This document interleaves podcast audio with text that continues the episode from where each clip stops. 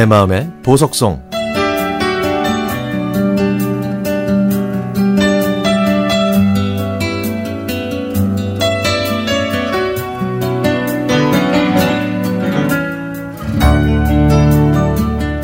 요즘 초등학교에서는 기초학습이 좀 부족한 아이들을 위해 별도의 반을 만들어서 가르치고 있습니다. 올해 초에 저는 이 일에 도전하기로 결심해서 한 곳에 최종 합격을 했습니다. 평소에 저는 초등학교 1, 2학년 아이들한테 부족한 학습이 있을까? 그냥 자기 이름만 쓸 줄 알면 됐지 뭐. 이렇게 단순하게 생각했죠. 수업 첫날 학교의 높은 분들께 인사도 해야 하고 아이들과도 처음으로 만나는 거니까 옷차림에 각별히 신경을 썼습니다. 그런데 문제는 아이들의 학습이 아니었죠. 녀석들은 단 3초도 가만히 앉아있지 못했고 2초도 집중하지 않았으며 1초도 칠판을 바라보지 않았습니다. 그래도 첫 수업이고 몇 명 되지도 않은 아이들을 통제하려고 했던 저는 30분 만에 칠판 앞에서 물러나고 말았죠. 그리고는 의자와 책상으로 미로를 만들고 무광, 무궁화 꽃이 피었습니다와 얼음땡 놀이를 시작했습니다. 아, 그랬더니 학습에는 집중하지 않던 아이들이 놀이에는 최선을 다하더라고요.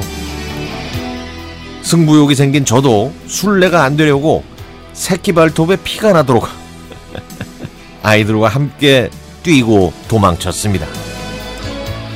첫 수업을 마치고 집에 가는데 다리가 후들거려서 걸음걸이가 자연스럽게 휘어졌죠. 그때부터 저는 이 아이들을 어벤져스라고 부르기로 했습니다. 절대 지치지 않는 가공할 꼬마 어벤져스. 그날 저녁 발가락 여기저기 방수 밴드를 붙이고 샤워를 하면서 다음 수업을 어떻게 진행할지 고민했죠. 그리고 다음날 수업을 준비해서 갔지만 또 얼마 지나지 않아 저는 아이들과 함께 뛰놀고 있었습니다. 제가 운동화와 바지 차림이었다는 것만 빼면 첫 수업과 똑같았죠.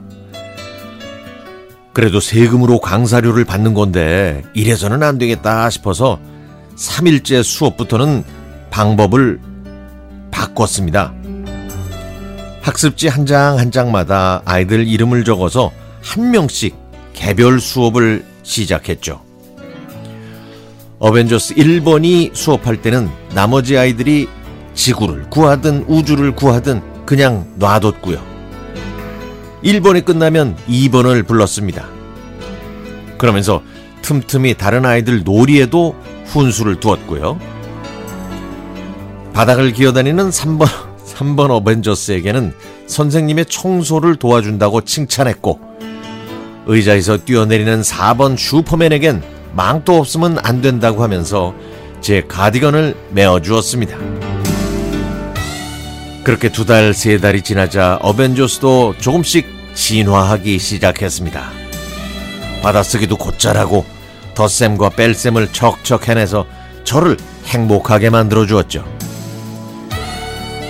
하루는 아이들한테 지금 열심히 해야 내년에 이 교실에서 선생님과 공부를 안 해도 된다고 슬쩍 얘기했더니 이 순진한 어벤져스 꼬마들은 내년에도 저와 공부하겠다고 울먹이더라고요. 야, 이걸 기특해야 할지, 참 어이없어 해야 할지, 참으로 난감했습니다. 녀석들은 훗날 저를 어떤 선생님으로 기억할까요? 아니, 기억이나 할까요? 수업 때마다 제가 해주던 말. 틀려도 괜찮아. 지금부터 알면 돼. 몰라도 괜찮아. 앞으로 공부하면서 힘들 때마다 이 말들을 기억해주면 좋을 텐데 말이죠. 수업이 끝나고 아이들이 돌아갈 때 막대사탕을 손에 쥐어주면서 꼭 안아준 저를 잊지 않길 바랄 뿐입니다. 마지막으로 저의 어벤져스에게 꼭 하고 싶은 말이 있습니다. 얘들아, 공부는 못해도 괜찮아. 근데 잘하면 더 좋아.